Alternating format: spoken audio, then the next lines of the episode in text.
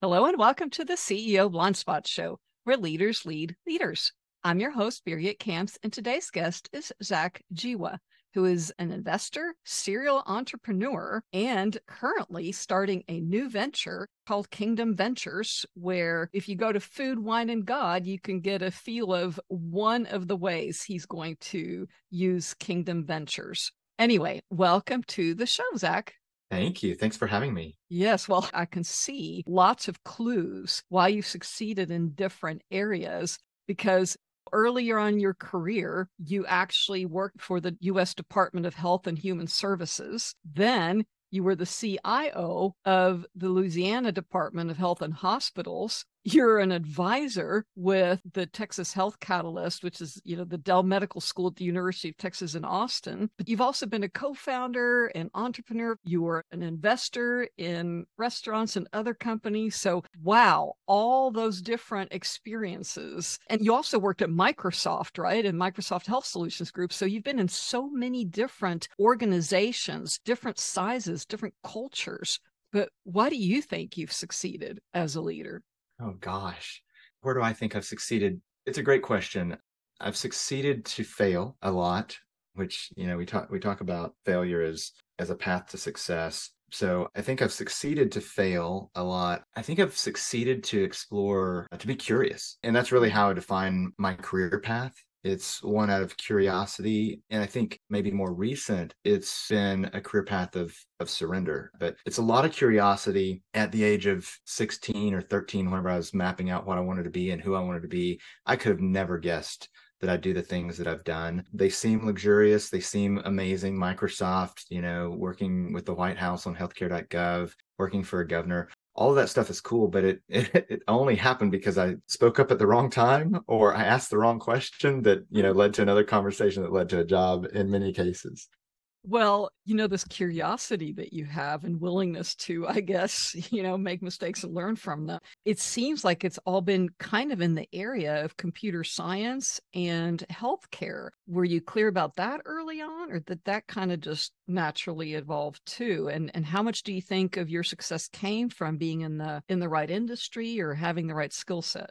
It, it's all by accident. Forget, you know, I, I started college as a double E major. Being an East Texas boy, my dream was to grow up and go get a job working for Texas Instruments or Ross Perot and make $60,000, get married, have two kids, and, you know, live a happy life in somewhere around the Dallas Metroplex. That's what my ideal life looked like at, mm-hmm. you know, let's call it 18 my father-in-law at the time was dying of cancer and we were in the hospital a lot and i looked at a broken healthcare system that just didn't work and was discombobulated and lack of coordination the ability to get schedules and all that. And it was a place that i just naturally gravitated towards we need to fix this. And kind of at the same time i got married and was finishing my degree. I went to oklahoma state and i said can i get a degree in something that doesn't end in engineering? And they they said well there's engineering and engineering and engineering and computer science. And i said can i get a business degree they said, no, you have to start over because you have too much math and science. So I actually have a math minor as well as computer science degree, but it was really the degree that I could get with the least amount of hours, mm. which, and then that passion with healthcare led me into actually going to work as a grunt in my, you know, my first healthcare tech company. And I found a passion and love for it.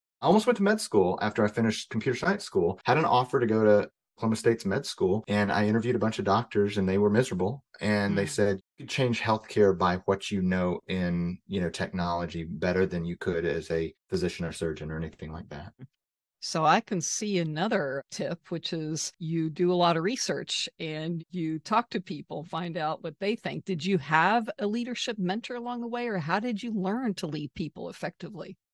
Yeah, ac- accidentally. I mean, it goes really goes back to curiosity. I've always been curious. I would have never called it research. I would have just called it asking questions and yeah. asking questions of people who could answer. You know, I worked very early on with a with a bunch of surgeons, and and I will say that I had a great experience with the first CEO that I worked for didn't quite end as well as I would hope, but he was such a jack of all trades, a great salesperson, and very, very empathetic and and humble that humility, mm. uh, you know, go, just going back to the tips, humility is key in a leader.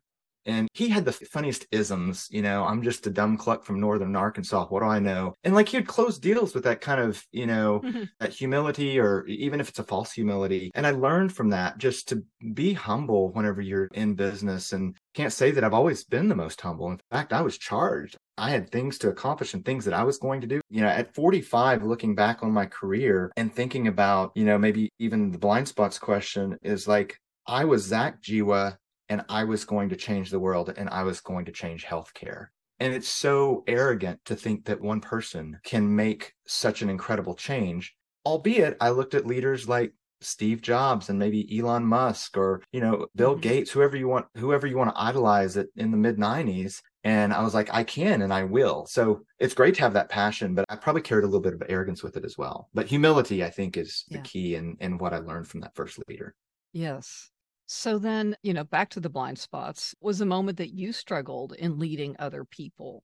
Oh, I think it goes back to humility, but I'll I'll never forget. I'll mention his name, and I hope he listens to this podcast. I'll mm-hmm. probably have to send it to him since I'm going to say his name. Joel French. I love you, brother. Joel French was a sales leader, business development leader in healthcare when I worked at Motion Computing.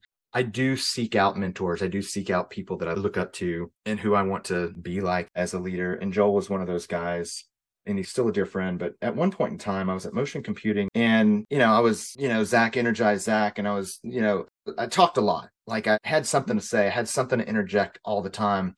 And he just looked at me in the most kind and loving way that he could, but it came across as very cutting. And he, he just said, Zac, you know, sometimes you just need to shut up and listen. And I was like, man, that hurt, mm-hmm. but you're right. and so, yeah, probably my greatest blind spot in my career that actually probably changed my career is to shut up and listen. Wow. So I can see what a contribution he made to you, right? Because you've done phenomenal thereafter. So then what was the trigger point for you to then now, you know, be so interested in incorporating your faith and starting Kingdom Ventures? Yeah. Um, I think that has a little bit to do with age and reflection. Turning 40 was a big big thing for me. I don't know if it is for everyone, but you can see it in history. You can see it biblically that, you know, 40 years is, is important. And I got to 40 and I kind of turned around and looked at my career. I think the first thing that I saw was, Zac, you're not Superman. You haven't changed healthcare. And, you know, I've probably incrementally made some marks, but I looked at it also kind of with the, I can only wish to say the, the wisdom of Solomon, but that's where my head was is like, what's the what's the wisdom here? Everything that i've done feels kind of worthless. Everything that i've done is empty. And i said what is my mark? What is my purpose? And you know i think of the great commission a lot and jesus great commission. And so in that reflection i said you know I need to think about work as kingdom work and businesses as uh, as my kingdom work. And I'm not a pastor. I don't want to be a pastor. I have two pastors in my family. I don't want to stand up on stage in a big church and preach the gospel, but the gospel can be shared in business and in your everyday life. You know, sometimes in the secular aspect of it, you have to be careful, but you can live it, right? And so yeah. Mm, that really started when I was 40. And then when I took the sabbatical over the last year, well, I guess what's turned out to be a year and a half, it really came clear to me that the work that I do no matter in what industry or what I'm doing, must be one of sharing hope and life and love and light. And Kingdom Ventures and and Food, Wine, and God, as we've talked about, Kingdom Ventures came from inspiration on my sabbatical that I should go out and raise $490 million to build faith driven companies, faith driven businesses. Mm. And, you know, you jump into that in April, May of 2023, and you find out really quick that the powder is, is a little dry out there. And through a series of events and conversations, Kingdom Ventures as a venture studio for technology has kind of shifted into perhaps a venture studio for faith based films and faith based content, and maybe both at the end of the day. And that's where Food, Wine, and God came from which is what I'm working on right now. I hope that I can do this for the next 20, 25, 30 years. And I also hope and pray that Kingdom Ventures becomes funded to the point that we're investing in other faith based films and we're investing in other faith driven entrepreneurs, maybe in technology. Yes. So I know how committed you are to that because our mutual friend, Dave Carolyn, who was also a CEO in the tech industry and now, you know, helps other CEOs that are committed to kingdom work, he said, Birgit, you need to have Zac on your show. He is amazing. The experience he's had as a leader and what he's now committed to. Everyone should know about Zac. So I'm so glad he connected us. So tell me then, you know, took a sabbatical and now you're coming out of it with Kingdom Ventures, so to speak. But you've been through various crises in your life, and a lot of leaders had to deal with COVID, but it seems like every day there's a new crisis. Do you have a tip you could share on how you have made it through crisis?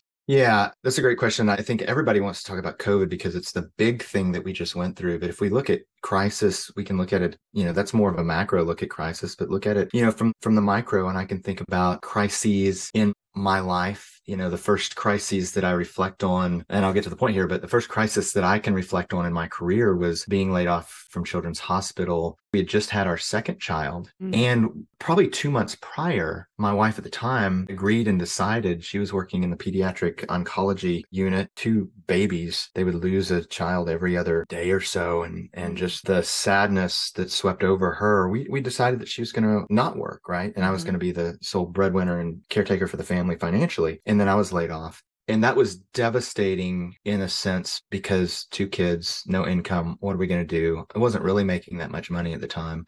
God blessed me with an opportunity at Motion a month later, which was amazing. Mm.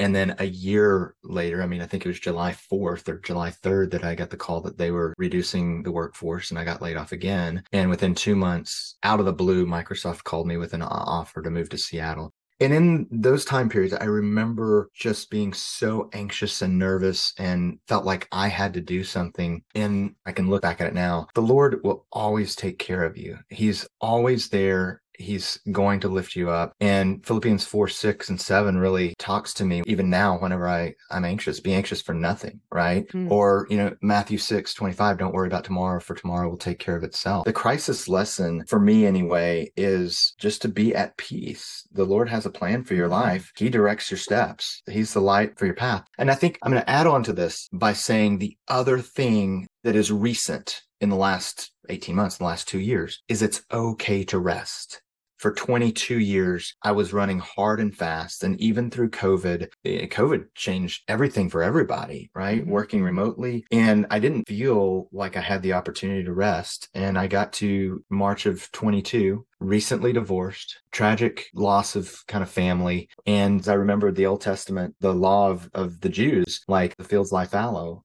I had that immediate fear. What am I going to do? I actually had the financial resources to do whatever I wanted to do for a while. And the word sabbatical just drifted into my you know spirit and i was scared to take a sabbatical. I was i was nervous to take a whole year off. Like think about all the money i could be making if i went back to work. Think about all the money that i'm going to spend being on sabbatical. But it's okay to rest and i think leaders need to know that. It's you know it's not possible for everyone and sometimes that rest maybe it's not a year but it's okay to rest.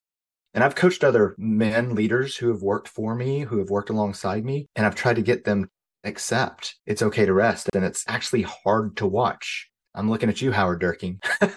it's hard to watch people not take a rest or not think it's okay to take a rest. Yeah. And so, anyway, yeah. crisis less. It's okay to rest. Yeah. Well, I certainly appreciate that you took the time to invest in this podcast and contributing to other leaders with your insights. And I know you're, you know, in the middle of this new venture. And normally I say go to some website, but this is fresh off the press, so to speak. But thank you again for sharing your insights and for being a model of take a rest and get back to contributing thereafter. Absolutely. Thank you. Yes, you can go to foodwineandgod.com if you want to check out the, the new adventure with the travel show. Um, but we're going to have to raise some funds and I'm excited about that. And with Kingdom Ventures, that's going to take some time. Might not be the right economic climate to raise the kind of money that we need to raise, but I'm really looking forward to investing in other entrepreneurs and launching other projects out of Kingdom Ventures for sure.